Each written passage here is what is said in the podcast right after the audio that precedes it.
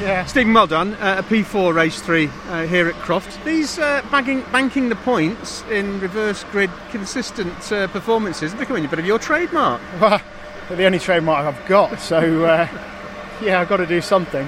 Um, yeah, we struggled. I struggled in qualifying this weekend, um, and uh, compared to the other two, which was a big head scratcher because at the pre-season test I was right there, um, and uh, you know, it's the race is it's just been so hard to overtake.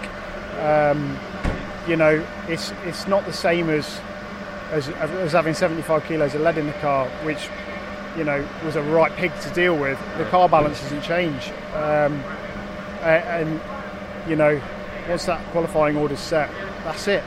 Um, so yeah, I don't know what we're going to do going forwards because we've had our starts taken off us, and now uh, the first lap of the race, you just can't get any heat in the fronts yeah. compared to front wheel drive cars. They're just so good on the brakes.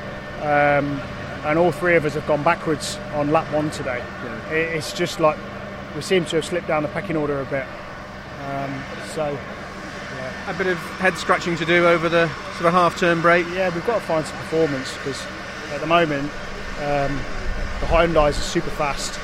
Um, you know, got, all three of us got stuck by, behind a different one today, and you just can't hang with them.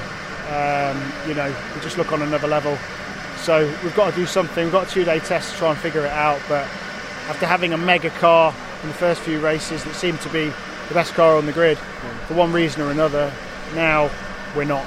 So we need to improve. Um, it's just really frustrating. Some points in the bag though, so that's good moving forward. It's good. You know, I was, if I'm honest, I was expecting the call there in because all three of us, me, Jake, and Colin, were, were, in a line, and behind Colin there was a big gap. I was expecting to be told to get out of the way.